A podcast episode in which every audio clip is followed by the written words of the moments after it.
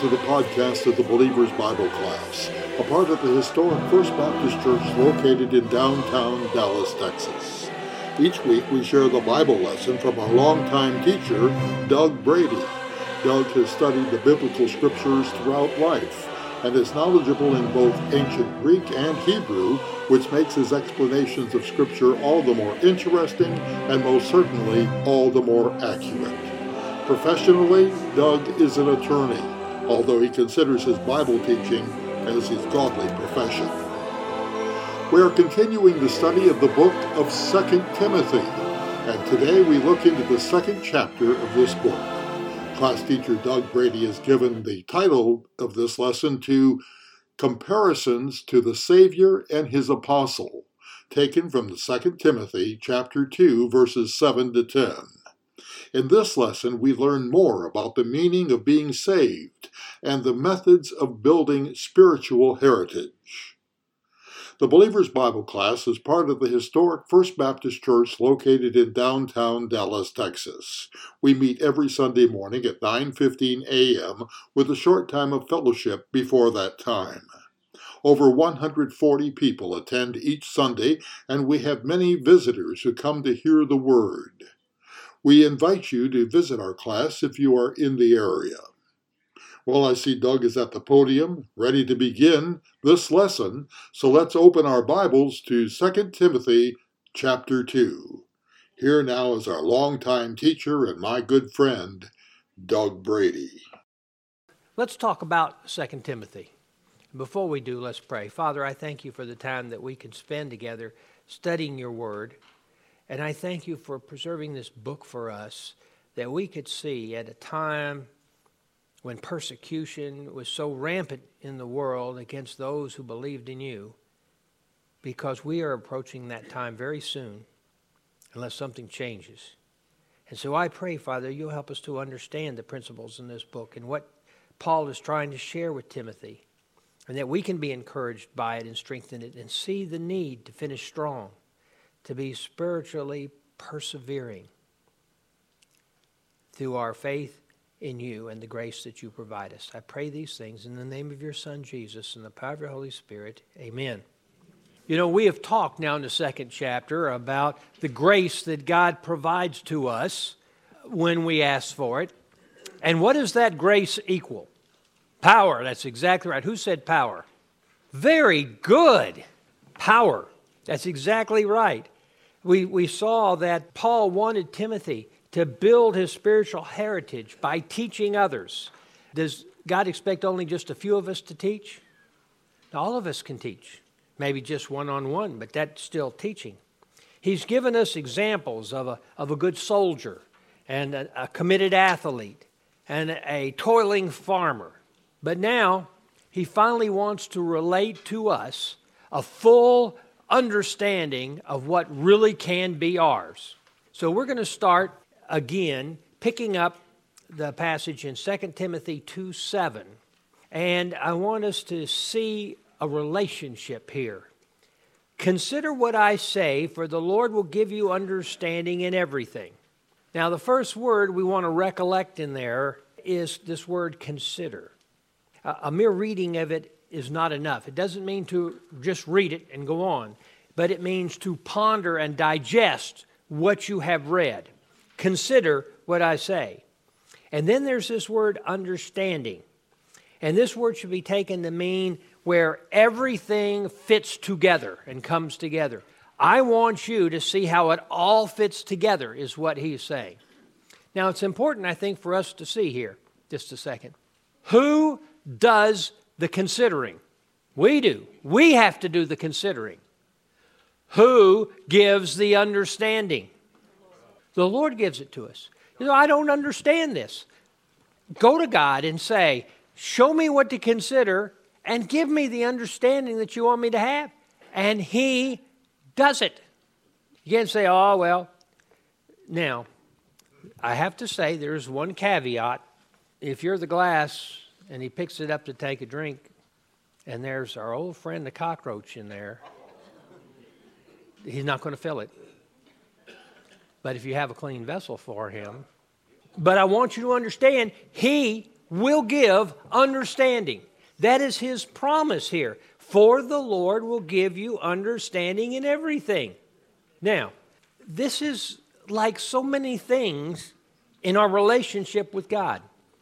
At the very first, when your relationship started at the moment of justification, it was a marriage. A marriage of what? Grace and faith. Come together to produce that marriage uh, of the groom and the bride that God has given us. Now, here again, you see, this is a marriage. We consider, He gives us understanding. If you don't consider, will you get understanding? No. This concept is sufficient to meet all of our needs. This understanding, everything you need to understand, He will give you understanding for. Now you say, Doug, could it be that you're pushing this verse? Does it not say understanding in everything? Well, let's ask us this question Does it support that proposition anywhere else in the scripture? Well, let's look at a place in the Old Testament. Proverbs 2, starting in verse 6 For the Lord gives wisdom, and from his mouth come knowledge and understanding. He stores up sound wisdom for the upright, and he is a shield to those who walk in integrity. Notice that first part of verse 7. He stores up with what he says I've got a storehouse here of wisdom that I want to give you, and I'm ready to dispense as soon as you need it. But you have to ask and consider, and I'll give it to you. Now, some people you know say, Oh, that's the Old Testament. Have you ever heard anybody say, Why do you think they call it the Old Testament? Now, here's the thing it's one book. I want you to turn over real quick in your book, 2 Timothy chapter 4. All scripture given by inspiration of God and is profitable for doctrine, reproof, instruction, correction and righteousness, the man of God may be thoroughly for all good works. Now, here's the question. When Paul wrote that passage, what was the primary scriptures that the people had? The Hebrew Bible, Old Testament. That's what he was talking about. The scriptures, when, he, when Peter said, For prophecy did not come in old time by will of man, but by holy men moved by the Spirit, talk, most of them, they're talking about the Old Testament. To say the Old Testament doesn't apply anymore, I was going to say something rather strong, and maybe I better not, but that is wrong. That is wrong. And we're going to see some of that today here in just a second that I want you to see. But let's look in the New Testament. Does the New Testament say anything about gaining understanding from God? Well, in John 14, 16, and 17, Jesus is speaking and he says, I will ask the Father, and he will give you another helper, that he may be with you forever. That is the Spirit of truth, whom the world cannot receive, because it does not see him or know him, but you know him because he abides with you and will be in you. The Spirit of truth. He's going to bring truth to you. A little later in that chapter, in verse 26, it says, But the Helper, the Holy Spirit, whom the Father will send in my name, he will teach you all things and bring to your remembrance all that I have said. One more time in John 16, 13. But when he, the Spirit of truth, comes, he will guide you into all truth. And he will not speak on his own initiative, but whatever he hears, he will speak, and he will disclose to you what is to come. And finally, one more time in 1 John chapter 2, verse 27, as for you, the anointing which you receive from him abides in you. That is the anointing of the Holy Spirit when you were justified. And you have no need for anyone to teach you, but as his anointing teaches you about all things. God is going to provide us the understanding. The scripture speaks, He is the fountain of knowledge and the fountain of wisdom. What's the difference between knowledge and wisdom? Wisdom, I mean, knowledge is information. Wisdom is the application of that information to the current set of circumstances. And so that is available to us. That is what he's saying. Now, the world is going to try to tell you that you really can't be certain of that. In fact, you really can't be certain of anything. Well, I want to give you some examples so that you can, you can be clear. Uh, I thought, you know, I get to pick the examples. So the first one I picked was having to do with the law. Have you ever heard of Supreme Court Justice by the name of Mr. Justice Brennan? Yes. Justice Brennan is the darling of the progressive liberal scholars and what they will tell you about the Constitution. Let me give you two quotes here uh, from Mr. Justice Brennan. It is arrogant to pretend that from our vantage point we can gauge accurately the intent of the framers of the Constitution on application of principles to specific contemporary questions. What does he say? You know, we just can't know what they thought. Well, let's go to another statement in the same thing.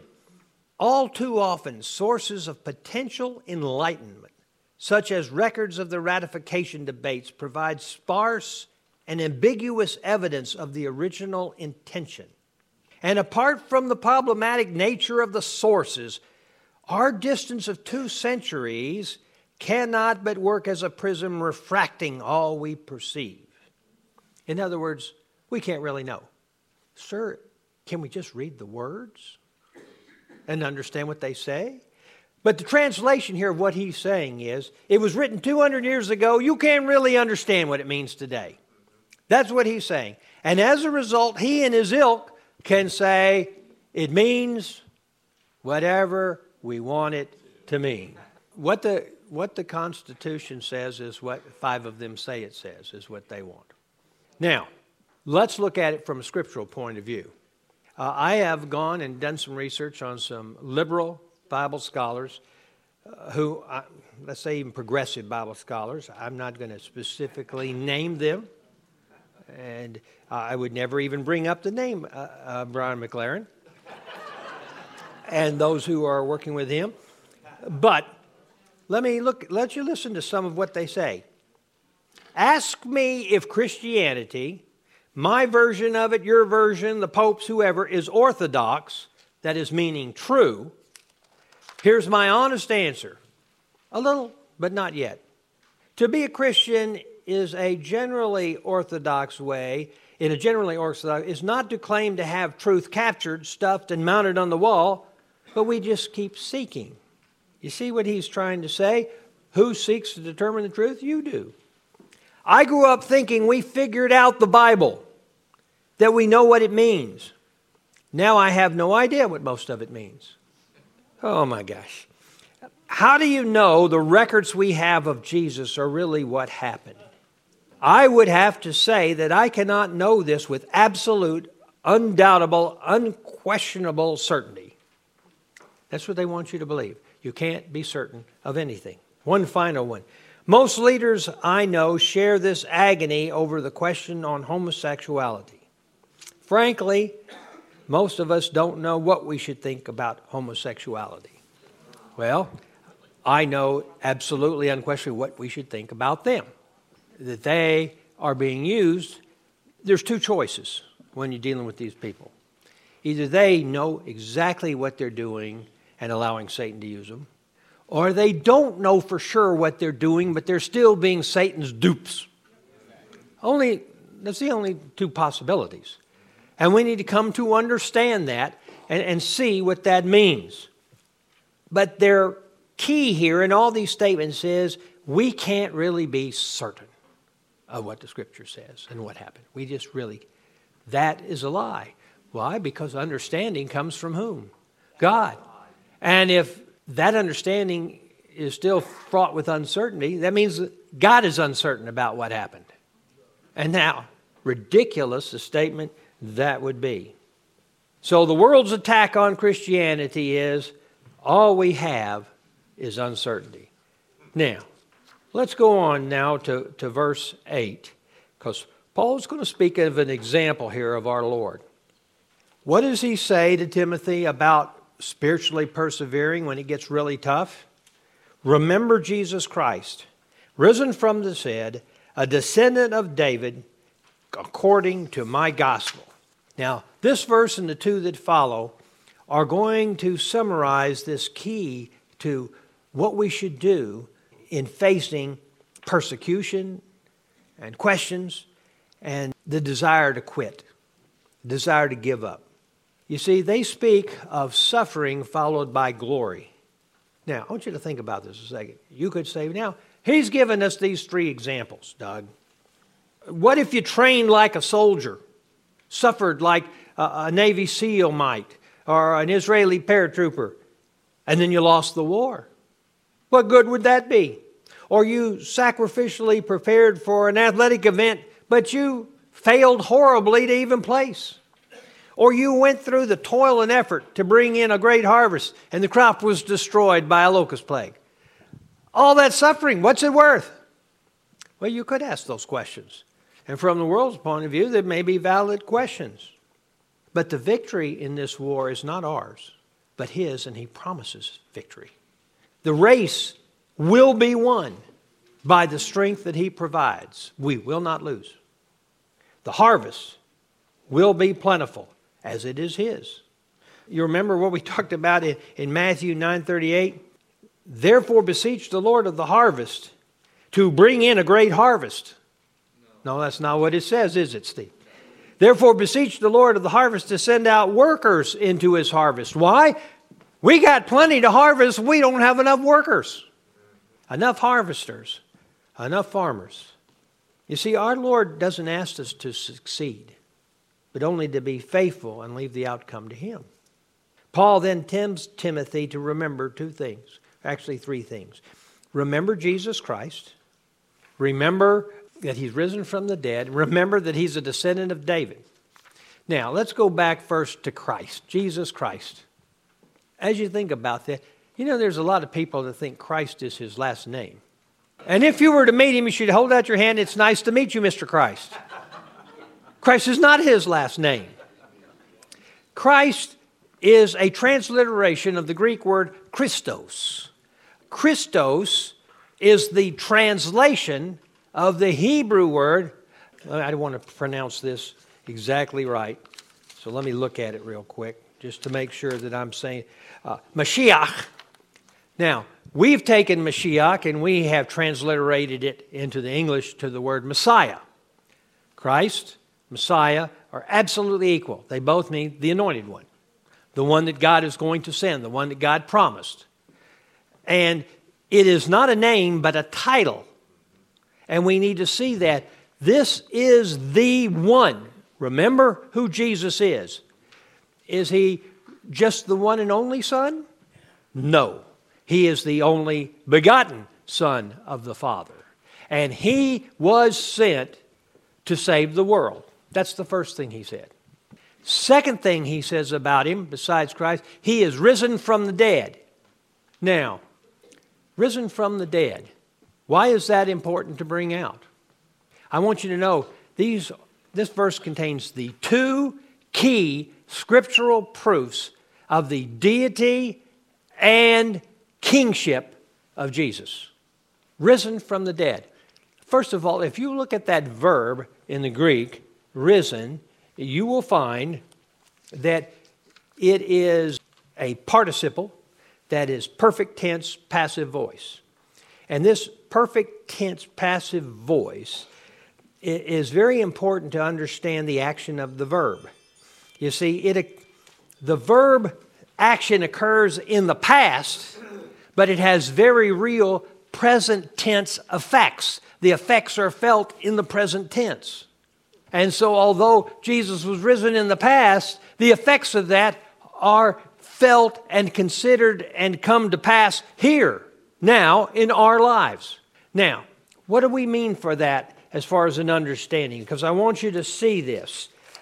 This phrase speaks of Jesus' divinity let's ask ourselves a question, and I want you to see how this works and how important this is. Let's say my good friend Hayes here, let's say that that happens to you, and 10 days later, God raises you from the dead, and now you're back. What did you do? All you did was die. Yes. You didn't do anything. No. God did it. You're not special, God is. Right? If you were to say, the only one who raised Jesus from the dead is the Father and the Holy Spirit. It doesn't say much about our Lord. Does it prove he's God? No. But if Jesus raised himself from the dead, oh, that's a different story, isn't it? Who can do that? That means he is something special, something unique, something nobody else is. He's God. Did he raise himself? Is there a passage, uh, Steve, on that, do you think? Like maybe John 10, verse 17? For this reason, Jesus is speaking, the Father loves me because I lay down my life. Wait, now, who's laying down his life? Jesus' life? Jesus says, I lay down my life. Why? so that I may take it again. The purpose I'm dying, he's saying, is to be raised from the dead. Who's raising him from the dead, does he say? I may take it again. Who's, who's raising Jesus, does that say? Jesus is. Now, so we can't be mistaken. He's going to make sure we, can, we know. No one has taken it from me, that is my life, but I lay it down on my own initiative. I have the authority to lay it down, and I have the authority to take it up again. This commandment I received from the Father.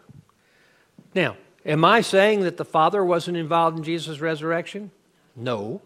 Am I saying the Holy Spirit wasn't involved? No. But Jesus was key in doing that. He received the authority from the Father and the command to do it, which shows his divinity and that he has a right to die for your sin and then pay for the sin and come back to life. If he stayed dead, where would you be in relation to your sins? Up the river without a paddle.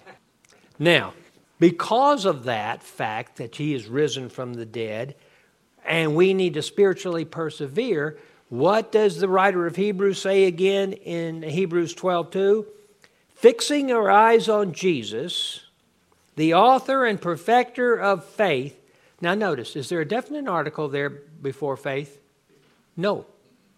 A lot of people quote it that way, say it that way. There is no. The faith, that would mean the message. He is the author and perfecter of faith. He created faith. If we need more faith, where do we go? He'll provide you with stronger faith. He is all about strengthening and growing your faith. Faith is like a muscle. All you have to do is work on it and it'll, it'll become stronger. Of course, then again, if you do nothing, it atrophies, does it not? Fixing your eyes on Jesus, the author and perfecter of faith, who for the joy set before him endured the cross, despising the shame, and has sat down at the right hand of the throne of God. Now, he had the power to raise himself. And what does Paul say we should do? Fix our eyes on Jesus. Have you ever done that? Do you ever think about that? What is involved in that? How do you fix your eyes? Well, how do you get a picture of Jesus? Painted right here. That's, where you get it. All you have to do is spend time on it, considering. You know, this considering, ponding, we could use the word meditating. Now, that's scary to some of you. But meditating is the key to seeing this. Now, his resurrection from the dead authenticated his teaching because he predicated belief in himself on his predicted bodily resurrection. Paul saw that. That's why to the Corinthian church he wrote, And if Christ has not been raised, our preaching is in vain and your faith is in vain. So that's the first thing that I want you to see about that resurrection. The second thing I want you to see it says, He's a lineal descendant of David. Do you see? Remember that in that verse? Look, a descendant of David, according to my gospel. A descendant of David. What does that mean? Well, this second phrase, what resurrection prove that he was divine? Second phrase here proves that he's fully human. You know, we need to understand that Jesus is fully human and fully God. It's called the hypostatic union. And this phrase preaches that, teaches that, and we need to come to understand it. Jesus was descended from real people who God designated in the past to be his ancestors. Usually you think, well, ancestors, that's something you know in the present about what happened in the past. Not with the Heavenly Father. He stated even in the distant past, who would be Jesus' ancestors. And as a result, they not only prove his humanity, but also his divinity, because this was a prophecy that was filled completely, 100%. And you know, the key to this prophecy is is there anything Jesus could have done to make this come true? No. I mean, do you, do you have any control over who your ancestors were? No. Jesus was born to a father from the, well, the heavenly father was his biological father. His adopted father was a direct descendant of Solomon. His mother was a direct descendant of Nathan, who was also a son of David. And the two lines joined together. And so he was exactly that. But as we go back now and step back a second, I want you to see this. Remember Jesus Christ, risen from the dead, descended to David according to my gospel. You remember, where is he right now? The right hand of the Father. I want you to think about something. What are the most important things to remember about Jesus as Paul admonishes Timothy? What should we be remembering? Well, most of us, if we think about it, well, I think the most important thing is, we would say, is when he was born. You see, he was born of a virgin. That is, he's actually the biological son of God. And he came to earth. He existed before and then took on uh, human form. He, he didn't regard his godhood as something to be grasped and not let go of, but sacrificed himself to become a human being. That's in the past. That happened. Is it important to know? Yes, it is. But we're talking about perseverance right now. Well, some say, no, the most important thing to remember is he gave us a promise. He's coming back. He's coming back for me and you, if you're a believer. And that rapture promise, that's the gospel we should be preaching right now. That's important. But that's in the future. Do we know when that's going to happen? No, we don't. You know, he told us he's coming back for us. If you look there in John 14, 1 through 3, he says, Don't let your heart be troubled. You believe in God, believe also in me. In my Father's house there are many dwelling places. If it were not so, I would have told you. For I go to prepare a place for you, and if I go and prepare a place for you, I will come again and receive you to myself, that where I am, there you may be also. But it may be that Paul wants us to consider something different here than those two things. Something we don't often think about. What's Jesus doing right now? right now. Well, he's sitting on the right hand of the Father. We know that's, that's where he is. So, what is he just sitting back and enjoying the show? No. There are several important things that he is doing right now that if we remember, that help us in our need to spiritually persevere. First, you find it in Hebrews chapter 7 verse 25. Therefore, he is able also to save forever those who draw near to, near to God through him, since he always lives to make intercession for them. What is Jesus doing in a word? Interceding. Interceding according to 725 of Hebrews. Interceding. What, well, wait, what does an intercessor do? I looked up this word, this English word, intercession, in, in the dictionary. Let me show you what it says. The word intercession means the act of using your influence to make someone in authority forgive someone else and to save them from punishment.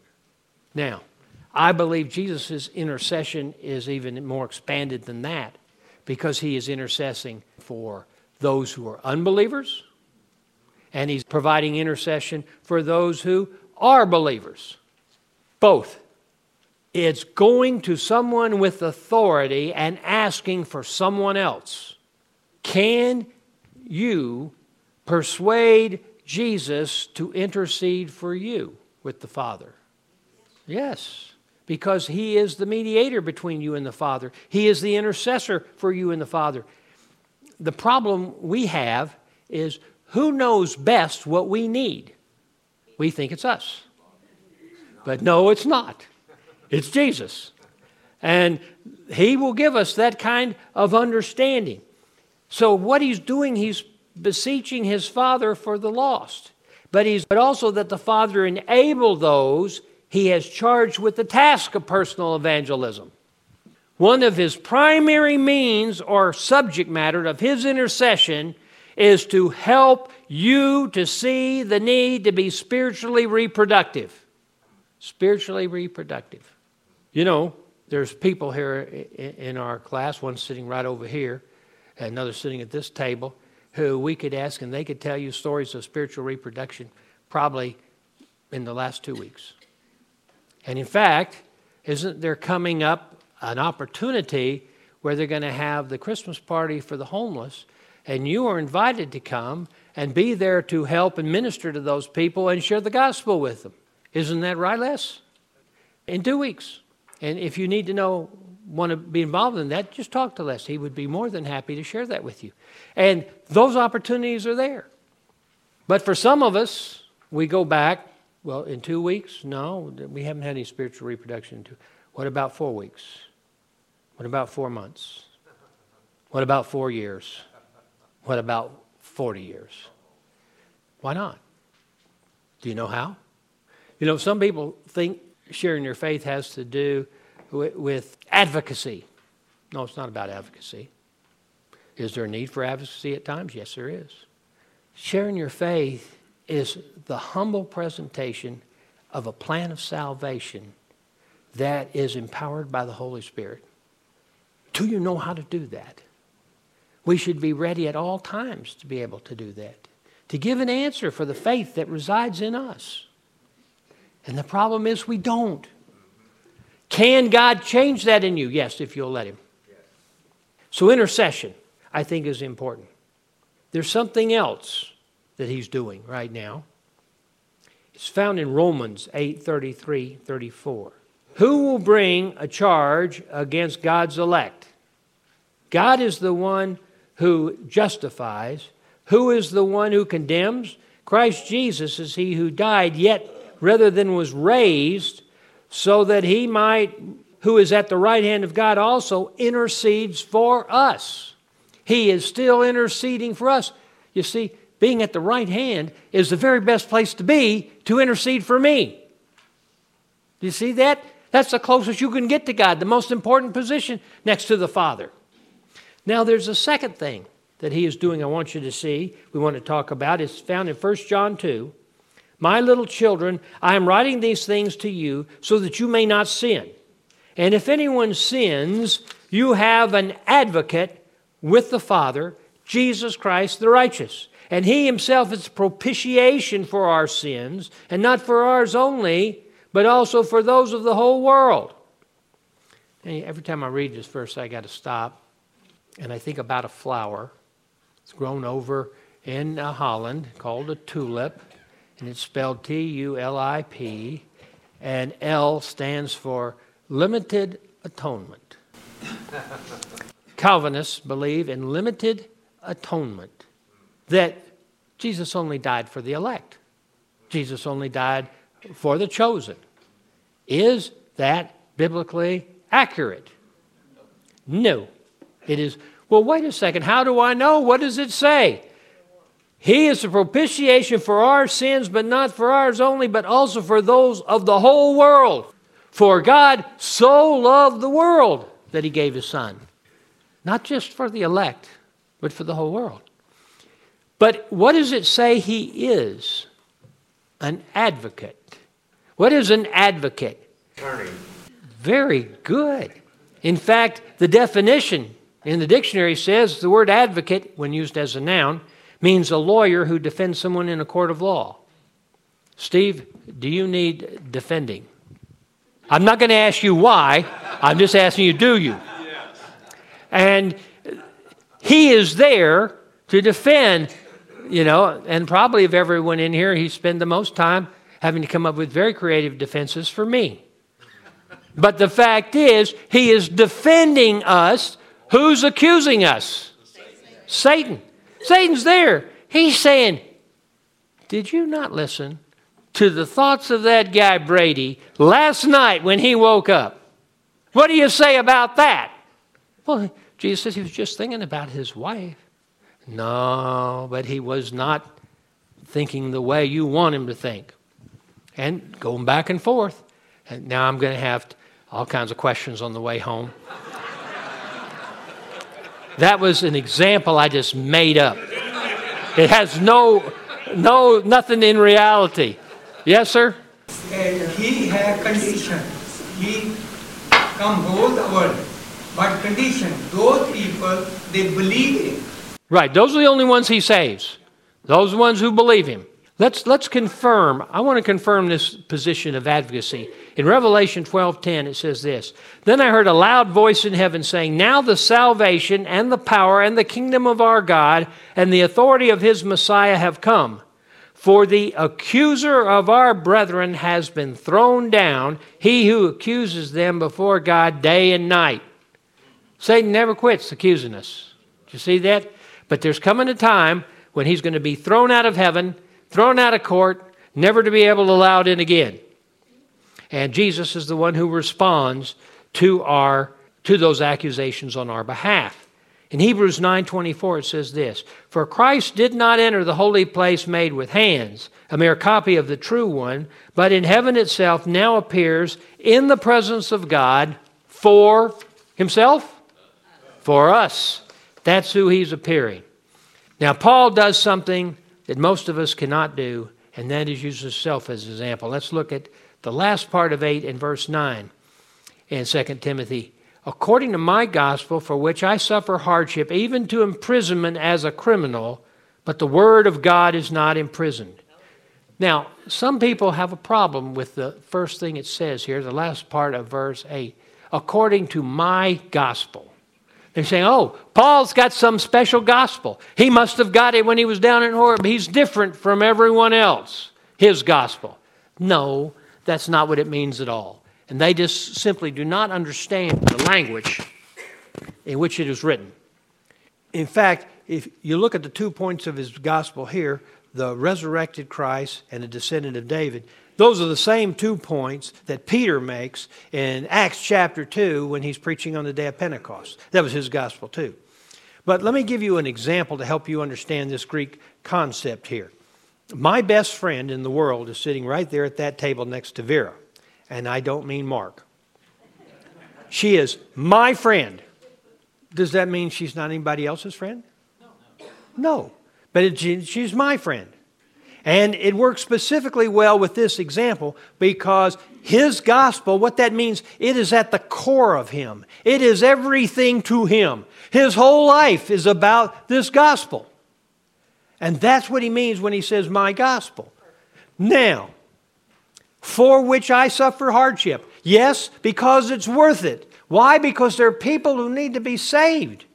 And that's what Paul is all about. And you notice, he's coming here and he's saying, I'm like a criminal. I'm being treated like a common criminal because I'm preaching the gospel. That's going to happen to us too soon.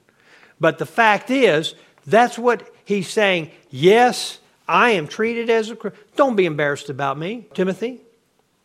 Because you see, this is not important. That is, that I'm treated as a criminal. Because I'm being faithful to my Lord and I'm finishing strong. That is what is important. Then he says, the Word of God is not imprisoned. I may be, but the Word is not. What does that mean? Isn't the Word of God just written words on a page? No. It's living and active.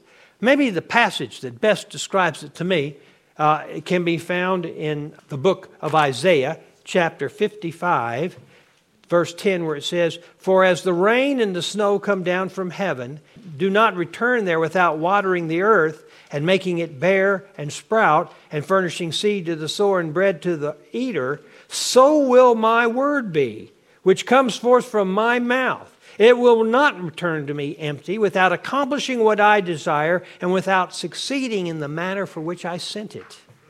It is a living, active thing, like it says in Hebrews 4:12. And we need to understand that. It can never be imprisoned can never be stopped, no matter what Satan does. And so, as a result of that, Paul says in verse 10 For this reason, I endure all things for the sake of those who are chosen, so that they may obtain the salvation which is in Christ Jesus, and with it eternal glory. Do you see what Paul's everything is? The gospel message, the love and forgiveness that God sends to cure the disease of sin that humankind have.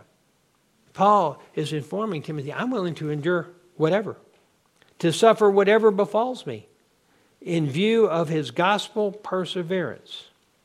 Now, for whose benefit? Is it for Paul's benefit? No. It's for Timothy's benefit. For the church's benefit.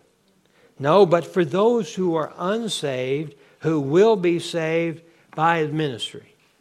Now, who are the chosen that Paul speaks of? Who are the chosen? The scripture refers to them as the elect. The elect. Who are the elect?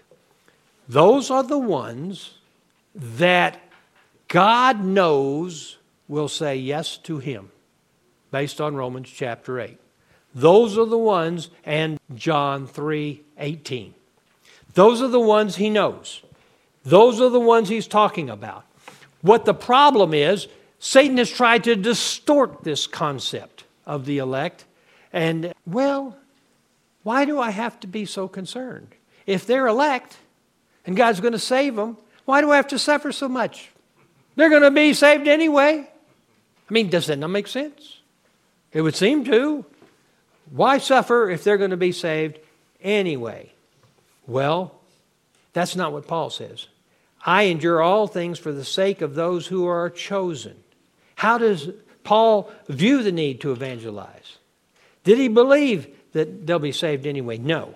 His attitude was this I must go and I must do whatever I can to carry God's message to the saving and undying. Paul's understanding of election caused him to be certain of his success and the need to labor tirelessly in the fields of the Lord's harvest. And then what about the men who he'd mentored? And then the ones that they've taught? And you see the importance of finishing strong. That's what we're all about here. That's what God is calling us to do. Now, before we finish today, I have a few final thoughts and then we'll be through. Number one, in Ephesus, where Timothy was pastor, they had a problem with false teachers. Teachers teaching things falsely. Now, in those days, these falsifiers would claim that Jesus was divine, he was God, but he wasn't really human. He's God, but not man. Today, we have a similar problem in that the enemies of the gospel claim that Jesus certainly was human, but he was not divine, that he is man, but not God.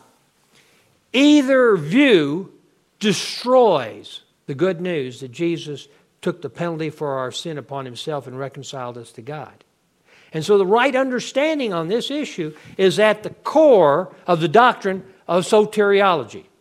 Now, what is, there are certain professions like doctors, lawyers, and uh, theologians. They want to pick words that you don't know, so it makes them seem real smart, and you're not so smart. The doctrine of soteriology, that's just the doctrine of salvation. Now, why they don't call it the doctrine of salvation instead of the doctrine of soteriology, I'll let you make the determination, but that's the concept here. Did this really happen? Is he, can we be certain he was all of God and all of man? Well, if you look in Philippians chapter 2, verses 5 through 7, it says this Have this attitude in yourselves, which was also in Christ Jesus, who, although he existed in the form of God, did not regard equality with God a thing to be grasped. This word grasped is katalambano, and it means to grab from somebody else. He says, and held on to. I'm not going to let go of this. You know, you've heard the story sometime about an elderly woman. Somebody comes by and grabs her purse. But she holds on and won't let go for dear life. And finally, he has to give up because she's not letting go.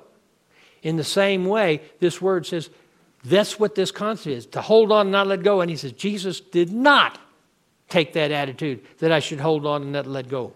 I am willing to leave heaven and go down to earth and become a human too did not regard equality with God a thing to be grasped, but emptied himself, taking on the form of a bondservant to make himself in the likeness of man. He was God and he was man, fully God, fully man. We need to understand that. A second truth I think is important for us to see is Jesus is no more popular in our day than he was in Paul's. Not at all. Marginalization, then ostracization, and finally overt persecution will come to the way of the faithful believer very soon. But our Lord's gospel, in spite of that persecution, ostracization, and marginalization, our Lord's gospel still reaches receptive hearts. And strangely enough, as persecution increases, more hearts will become receptive. Really, as persecution increases, more hearts become receptive. Yes, we need to be prepared to be able to share with those receptive hearts. And then the revival can come. Let's close in a word of prayer. Father, I thank you for the time that we could gather together here and then we could understand your love and your forgiveness for us. Help us to understand these passages in 2 Timothy so that we can be prepared for spiritual perseverance, so we can see we can't give up, we can't lose heart, we have to continue on. And then when the persecution comes, there are going to be more opportunities to find a receptive heart. And that we need to be there when that heart becomes receptive, to be able to share the good news that Paul and Timothy and all those who followed have preserved for us, along with the Holy Spirit. Now, Father, I want to thank you for our friend Carol, and I pray that you will heal her, that you will take care of her, that she will know that we do care about her and her are concerned for what happened to her. And Father, I pray that you will protect this church. I know that in all our nation, if the bad guys could pick one church to take out, it would be ours. And so I pray, Father, that you continue to protect it. Continue to maintain your hedge of protection around it and not let them through. Help us, though, to remember that these men and women that seem to be doing things that are so dastardly, they're not our real enemy because we're fighting against things that aren't flesh and blood, but spiritual powers of wickedness. And help us to remember those are the ones who are a real enemy. Those are the ones we should detest and not want to give any quarter to. I pray these things, Father, in the name of your Son, Jesus, and the power of the Holy Spirit.